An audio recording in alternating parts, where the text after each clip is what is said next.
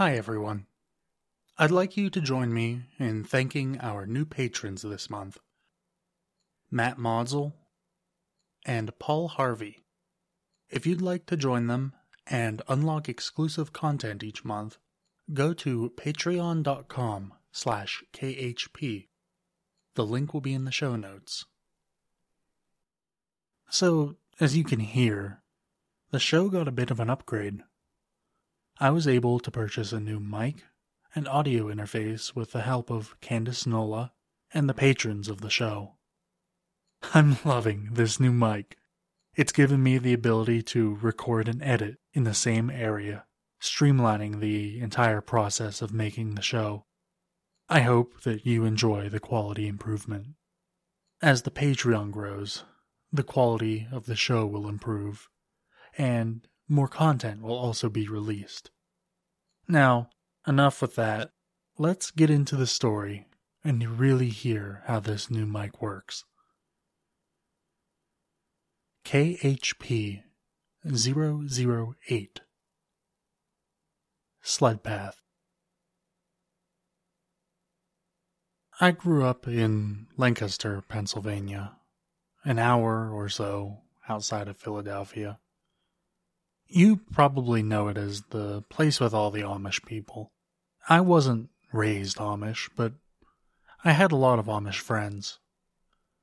They referred to me as their English friend, English meaning non Amish.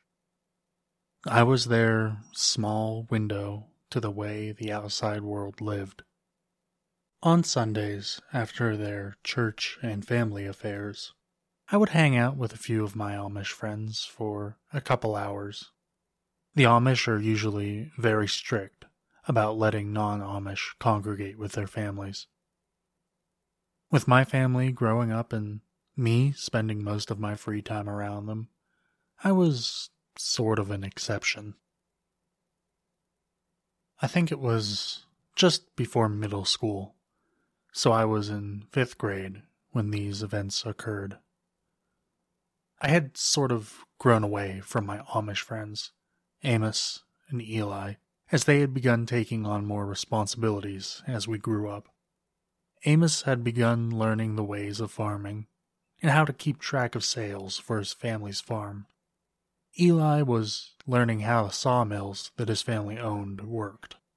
Our homes were all pretty far apart, Amos's family was on the same side of the road as mine, but a few thousand feet of fields separated our houses.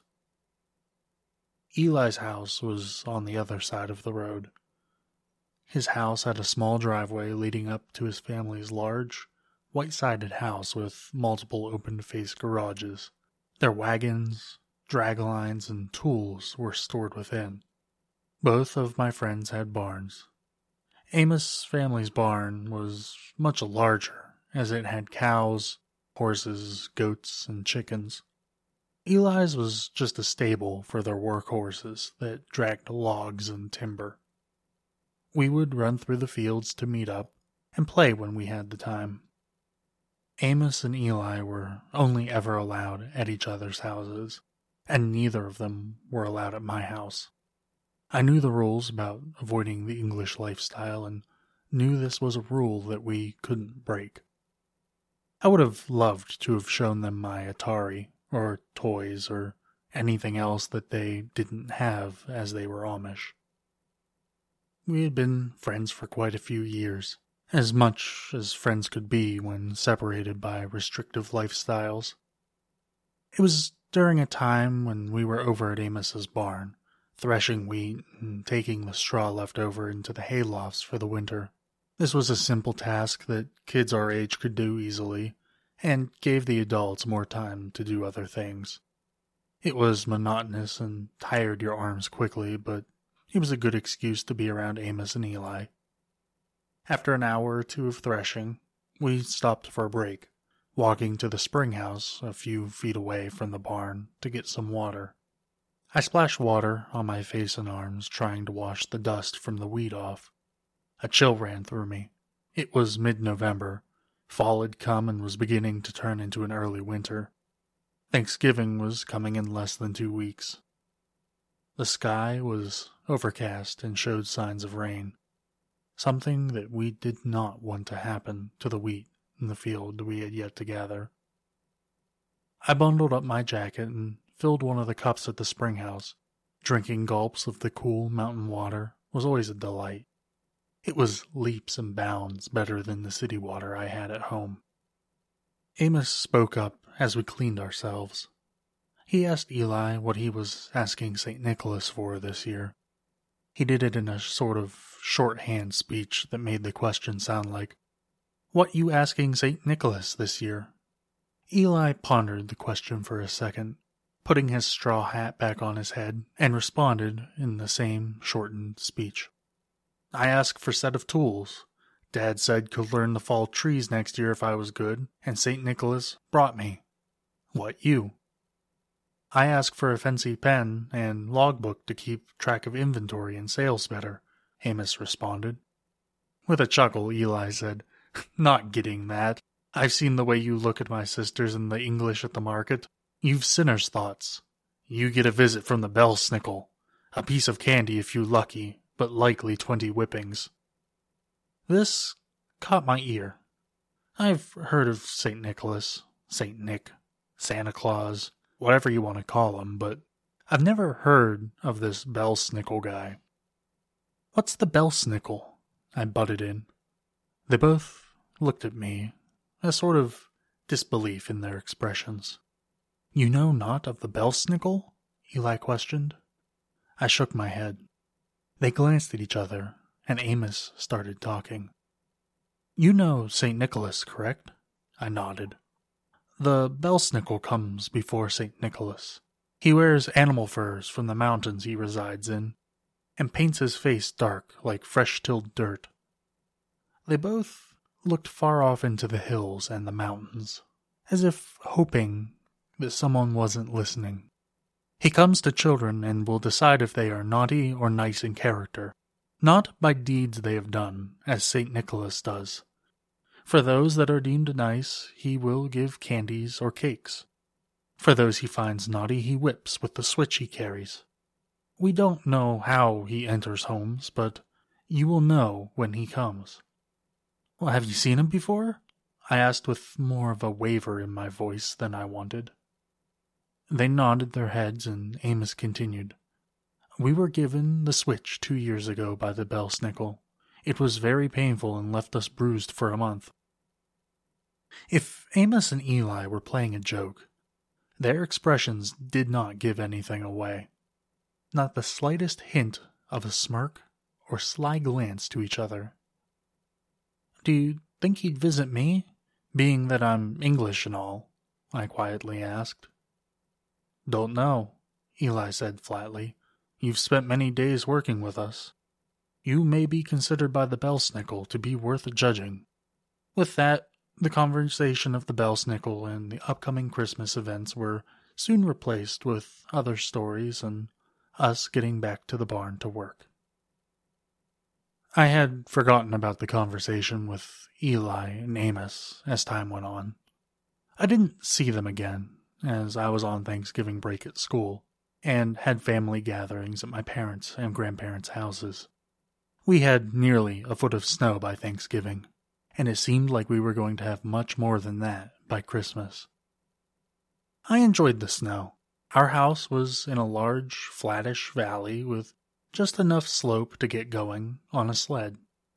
During the first snows, once it covered the grass and began piling up, I would create a sled path, one that stayed packed down until the snows melted, because I would ride my sled down it nearly every day, even if I didn't do it for fun, just once a day to make sure that the track was packed and smooth.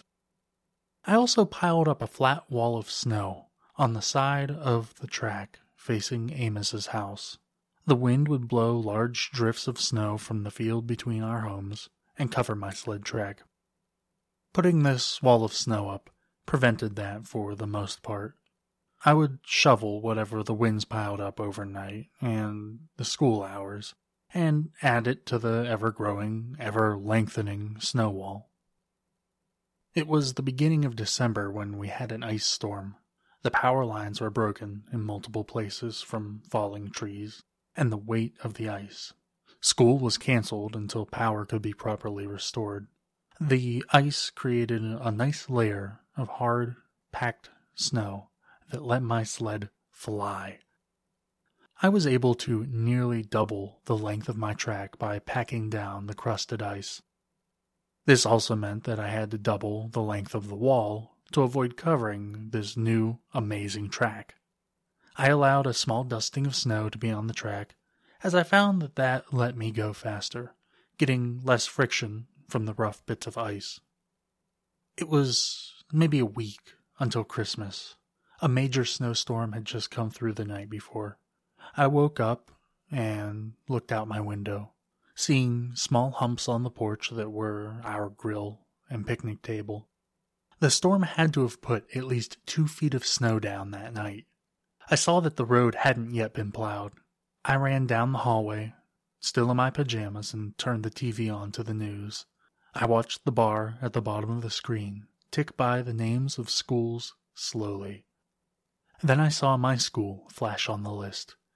Closed.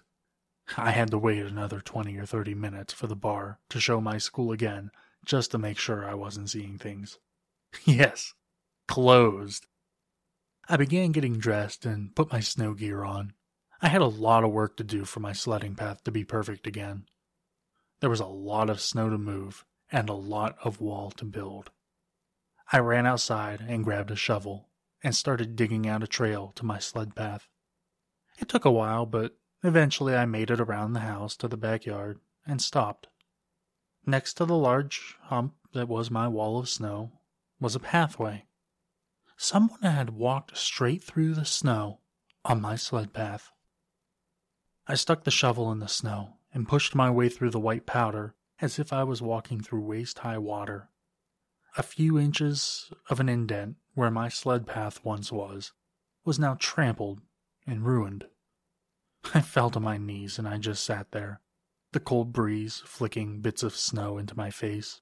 I sat for a few minutes, sad that all my time and effort had been destroyed.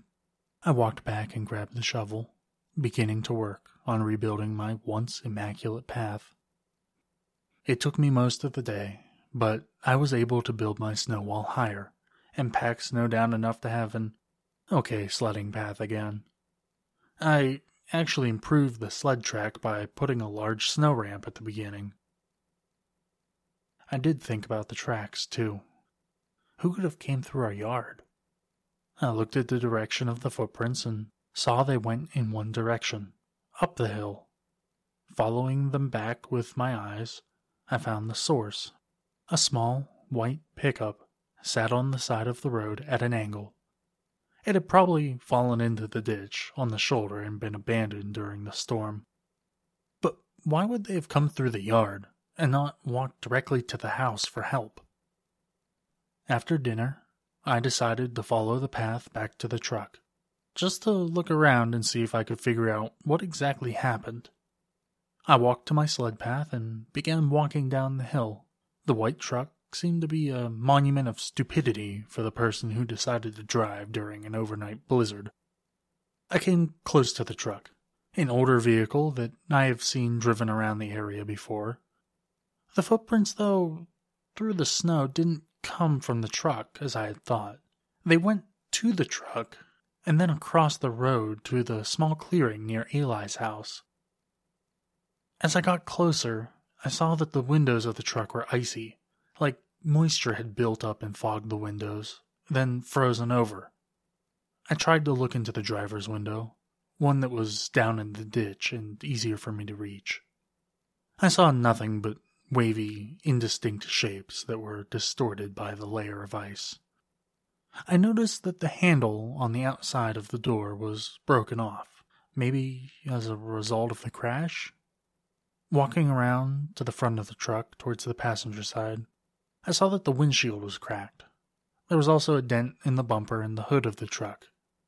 So, the truck hit a deer in the middle of the storm and crashed. Or did the driver hit whoever was crossing the road. No, that made no sense. The tracks kept going into my yard. If he hit somebody, they wouldn't have walked to the hillside behind my house. So who did? I saw the passenger door also had its handle ripped off as well. I climbed into the bed of the truck, to the small rear window that could be slid open. I used my little fingers to grab and pull on the frozen over window, just a crack. Putting an eye up to the crack, I saw clothes. A plaid jacket worn by somebody slumped over the seat. I fell back into the snow that was in the bed of the truck and scrambled to get out as fast as possible. I ran through the snow to my house and screamed for my parents, who quickly got up at the sound of my shouts. I explained that there was a man crashed in the ditch and he was still in there. The police were called, and after about an hour, a large front loader came down the road, filling its massive bucket with snow and dumping it onto the side of the road. I saw a couple of cop cars and police officers around the truck. The cops took a bar and smashed the window and stopped, looking at what was inside. An ambulance soon came after a while, and I saw them wrap a large, gnarled figure on a gurney and take it away.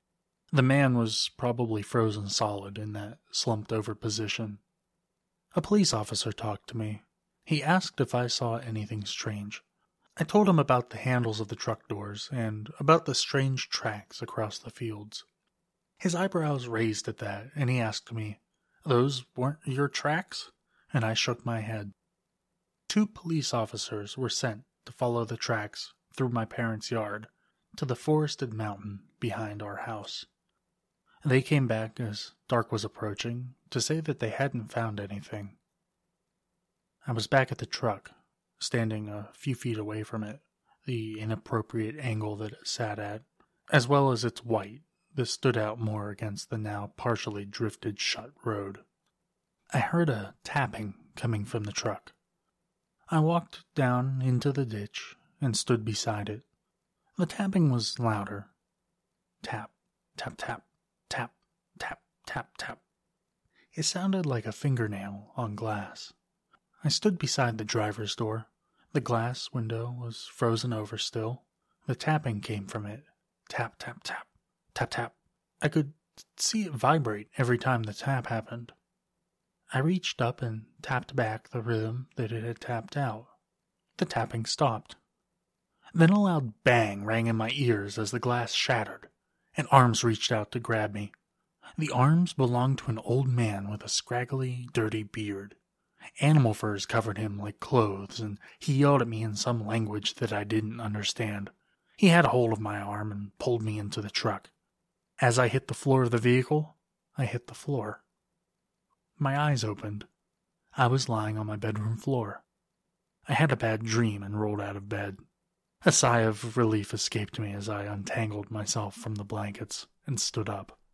I heard one of my parents walking down the hall, a soft knock before the door cracked open, shining a hallway light into my room. The shadowy figure of my father peeked in and asked if I was okay. I nodded and said that I had had a bad dream and fell out of bed. I could tell he was holding back a small laugh, but I could hear in his voice he was grinning wide at my predicament. Climbing into bed, the mattress felt cold, as if I hadn't been lying on it for a while. I must have been nearly falling out of bed for most of the night. I covered myself up, but just couldn't seem to get warm. I tossed and turned and curled into a ball Nothing helped. It was as if that icy grasp of the man from my dream was still chilling me. Wind howled across the fields outside, hitting our house. Small, hard flecks of ice and snow pitter pattered against the window. It reminded me of the tapping in my dream.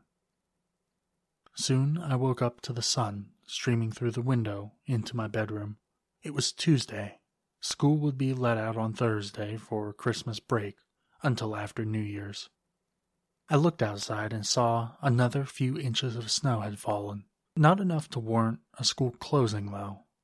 I looked out across the road and saw Eli tramping through the snow to the stables to feed the horses.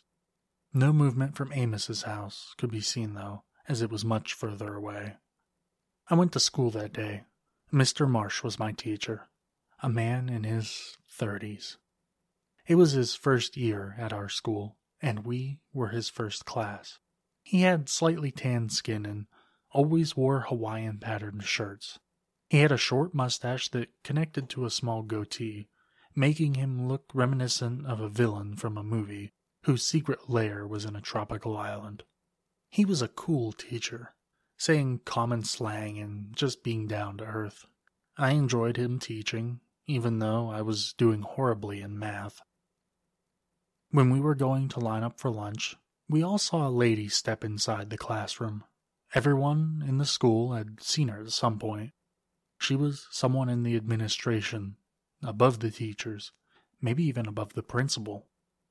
This admin lady was wearing a light purple sweater and black slacks with dress shoes. She looked me in the eyes and then looked at Mr. Marsh. He stood up from his desk and announced that everyone would be going to lunch and they would be directed by I don't remember the teacher's name, but it was one of the ones across the hall from our classroom. Mr. Marsh looked at me and asked if I could stay behind. Mrs. Roptak wanted to speak with me. I nodded and stepped out of line and sat in a chair that was already set out for me. Another chair, designed for children, was set a few feet away, on the other side of the desk. Mrs. Roptak situated it and sat down on it. Mr. Marsh sat at his desk in the middle of us, only a desk separating me from him and him from Mrs. Roptak. Mrs. Roptak wasn't a mean lady. She didn't have a sour face or speak with malice. She was a nice lady, a guidance counselor. She had curly brown hair and a smile on her face. She made sure to make eye contact with me and be friendly. Her and Mr. Marsh asked me questions that I thought were a bit weird. Was I feeling okay? Did I have any bad dreams? Was I seeing things that were weird when I was awake?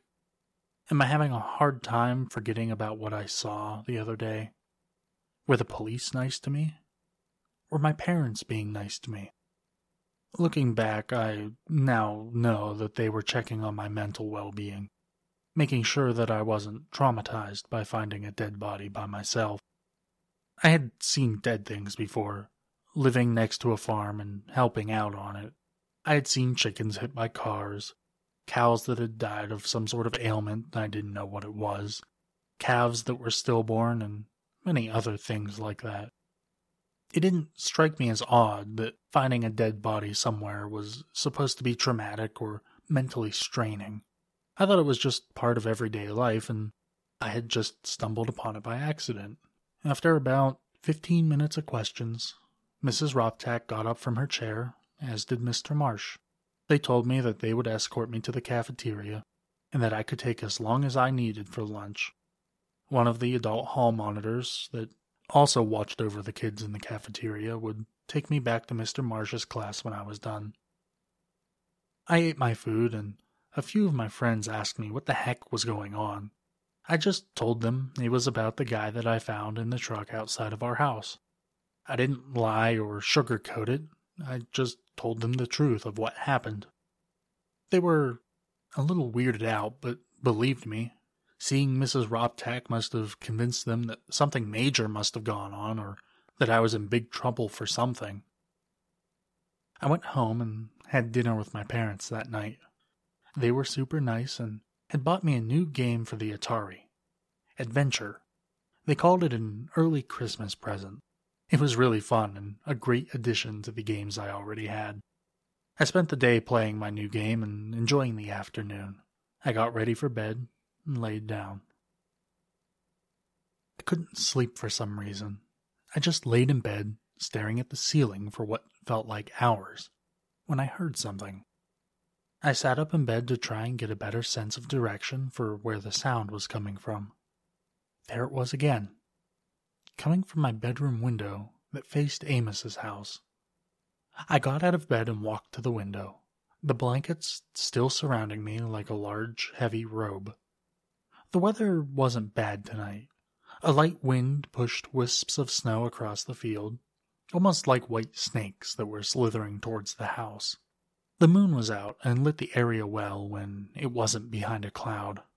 The snow reflected most of the light, allowing me to see quite far. I heard the noise again then. It sounded like footsteps crunching through the extra cold snow. I pushed my face up against the window and looked outside hard for anything that could be causing the noise. I saw a figure step out into view that was obscured behind one of the corners of the house from my window. He was crossing my yard and stepping on my sled path just as the moon dimmed behind a cloud. The crunching emanated from his boots on the snow. The man was dragging something behind him, a sled of some sort.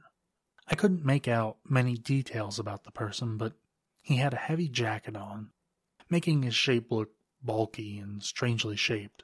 Tendrils of cloth hung down from his arms and waist, making him almost sway in the breeze that crossed the fields. His sled had a few boxes and bags on it. I couldn't really tell. My breath caught in my throat as the moon brightened the field again. The man seemed to be the one in my dreams, the one that grabbed me in the truck. He was covered in animal furs and had a long beard that I could see peeking out from under his clothing. He turned suddenly, facing me, and began walking towards the house. I gasped and ducked down under the window peeking up after a second to see him approaching my window directly. My chest tightened and I scrambled across the floor, clawing and dragging my blanket with me. I snaked my way under the bed, out of sight of the window. I sat there, my breath shaky, my hands trembling. I heard the crunching of his boots getting louder as they came towards my window. That sound was all I could hear as a shadow appeared on my floor. He was looking inside my room. I could hear his heavy breaths against the window. Then, tap, tap, tap, tap, tap. The tapping started. The same tapping I heard in my dream was happening against my window. I shuddered as my mind flashed to the man pulling me into the window. Then I had another flashback to a few weeks ago. Eli, Amos, and I sitting at the spring house, a man in fur that comes before Christmas. Was this the Belsnickel? Coming to give me a whipping for being bad in character? Tap, tap, tap, tap, tap, tap. The tapping continued, the breathing as well. I heard a gruff sort of snort before the shadow began to descend as the Belsnickel walked away from my window. A heavy breath escaped me, and I slowly crawled out from under the bed. I looked outside and saw the man walking through the yard and towards Eli's. I got into bed and continued staring at the ceiling. I don't know how much sleep I really got, but it felt like none. At school, we had a few tests that would be our last for the marking period. Then we would watch Christmas movies for the remainder of the day. I struggled to stay awake during these tests, and most likely did horrible on them. Mr. Marsh noticed this and asked me to come with him to Mrs. Roptak's office. I was scared, being taken to the place I'd only known bad kids to go to. Was I a bad kid? No, I just didn't sleep the night before, is all. We arrived at Mrs. Roptak's door and knocked. She opened the door with a smile and looked at me and asked me to sit down in her room. She and Mr. Marsh chatted outside for a minute before she came back in. She asked me why I wasn't sleeping at home. I told her that I was just excited for Christmas and just couldn't sleep. She asked about snacks and sodas and stuff I ate before bed. I hadn't really had any of that stuff. She asked if I had any bad dreams. I nodded and she asked me to tell her about them, which I did. I told her about the man in the truck and how he appeared outside my window. I told her I wasn't dreaming about him coming to the window, though, but I don't think she believed me. She told me to go back to class, and if there wasn't important classwork going on, I could sleep through the movies. I thought that was great, as we had already done all the tests for the day. I slept through most of the rest of school and went home. That afternoon I saw Amos and Eli at Eli's farm and went to meet them. We went to the hayloft in the stables to stay warm. It had been over a month since our talk at the spring house. We chatted about school, the farm, the lumber company, and local gossip that we heard. Eli asked if anyone knew about the English guy found dead in the truck. I told him that I found him and ran to get my parents. Eli looked sort of uncomfortable. He said that the Belsnickel had visited him that night. He thinks that the man swerved to avoid hitting the Belsnickel and crashed. I said that I saw footprints going through my yard to the hills behind the house, and the trail seemed to lead from Eli's to there. Amos looked a bit frightened. We both looked at him for some sort of dismissal or affirmation. He sighed and said that he had been visited as well. He lifted his shirt, and I could see welts and bruises all over his back. He said that the Belsnickel woke him a few days ago by whipping him. Two of his sisters also got whipped. They suggested that the Belsnickel would be coming for me next if he was looking in my windows. I didn't like the thought of that. I asked if there was a way to stop or slow down the Belsnickel. They simply said no. Unless he doesn't visit you before Christmas, after St. Nicholas comes, the Belsnickel goes into hiding until the next year. Christmas was in three days, so I just had to somehow avoid him for two more nights. That night was filled with dread. I jumped at every noise I heard, every creak that the house made. I must have dozed off at some point, because I woke up to a tapping sound on my window. I jolted upright and looked, only to see that it was snowing out. The wind made the siding of the house rattle. I got up and looked out my window. Not able to see much further than a few feet because of the snow and the darkness, just outside of my window were footprints leading to and from the field. The bell Belsnickel had been watching me sleep. How long had he been there? I heard a squeak from somewhere in the house and turned around quickly. It was not a quick squeak of something shifting, but a low, slow, groaning squeak. It sounded like a door opening slowly. I placed my ear on the door and listened. I could hear footsteps somewhere in the house. He was inside. I pushed the button on my doorknob, locking the door. I took my blankets and hid under my bed. The heavy footsteps became louder, definitely that of someone wearing shoes or boots. They went up to my door and then down the hallway. I heard my parents' door open and close. Then I heard nothing. I fell asleep under my bed. The last thing I remember was listening for any sort of sound that would tell me that someone was moving in the house. The sunlight in my room woke me up. My door was just barely open, the lock undone, giving me the smallest smidge of space to peer into the hallway. I got up and went into the kitchen and saw my parents eating lunch. I looked at the time, 11:34. School was closed today as we had been let out for Christmas break. I checked the yard and. Yep, another eight or nine inches of snow fell last night. Last night. The footprints! I ran to my room and looked out the window. Smooth, untouched snow sat outside my window. It had begun drifting into a large ramp nearly to the sill. There was no sign of the man, the Belsnickel. At least I had survived another night without being beaten. I played in the yard that afternoon. My sled trail was gone. Only a small mound of snow jutted up from the flat plain of the yard.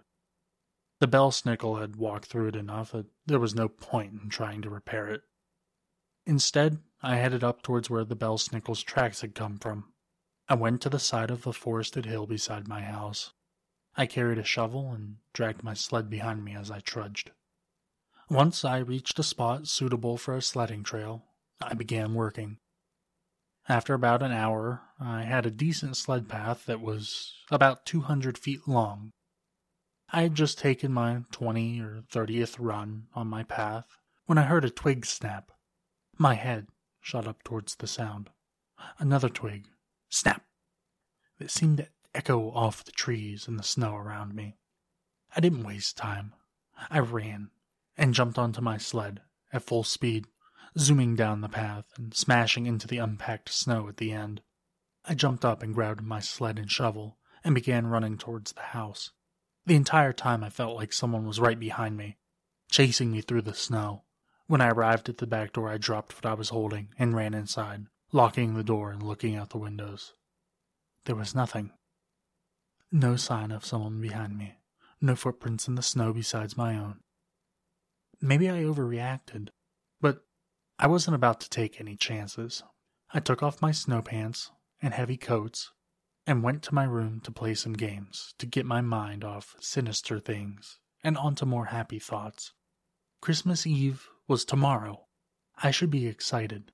My mind was distracted for a few minutes, but kept returning to the thoughts of tonight. The last night I had to keep the Belsnickel away, as St. Nicholas would be coming the night after. I stopped playing my games and stood up to go grab a snack. As I was grabbing my snack, I began formulating a plan. Hiding under my bed and locking my doors seemed to work.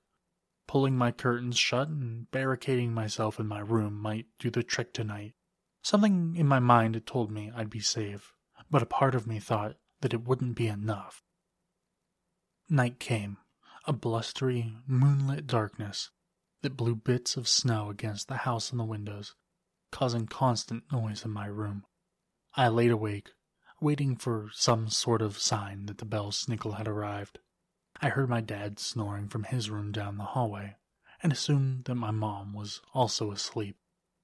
I crept from my bed and looked under the crack in my door. A light was left on in the kitchen at the end of the hallway. As I was thinking that the light would be an easy way to see someone coming down the hall, I heard it. Tap, tap, tap, tap, tap, tap, tap, tap, tap.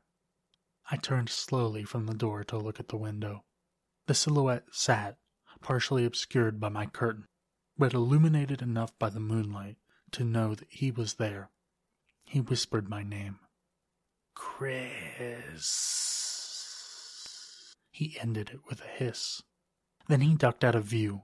I tried to calm my nerves, but my hands started shaking and my breath became irregular. I grabbed my blankets and crawled under my bed. I had piled boxes, toys, and anything that I could get my hands on along the sides of the bed, leaving one way in and out. I had a long walking stick that I was prepared to defend myself with. I waited, listening for any noise outside of my little fort. I listened closely for crunching snow, breathing, doors creaking, or footsteps in the hallway. All that I heard was the sound of the wind battering the house and the bits of snow tinkling against the glass of my window. I opened my eyes. Daylight looked like light at the end of a tunnel from under my bed. I listened. I heard movement in the house and the voices of my parents from down the hallway. I waited for a few minutes to make sure that what I heard was actually what I heard and not a trick before crawling out from under the bed and standing up. Sitting on my nightstand was a woven basket made of small green twigs. Set on top of a bed of dried grasses and leaves were neatly wrapped homemade cakes, breads, and cinnamon buns. Scattered amongst these pastries were little candies wrapped in paper. A note was placed on my pillow. It looked to be a large piece of birch bark Written in scrawled handwriting was a letter addressed to me. Chris, wanted to give you your gift for being so good in character. Sorry it took so long. Had a hard time finding a way in. Thanks for making those walking paths for me. Signed, B.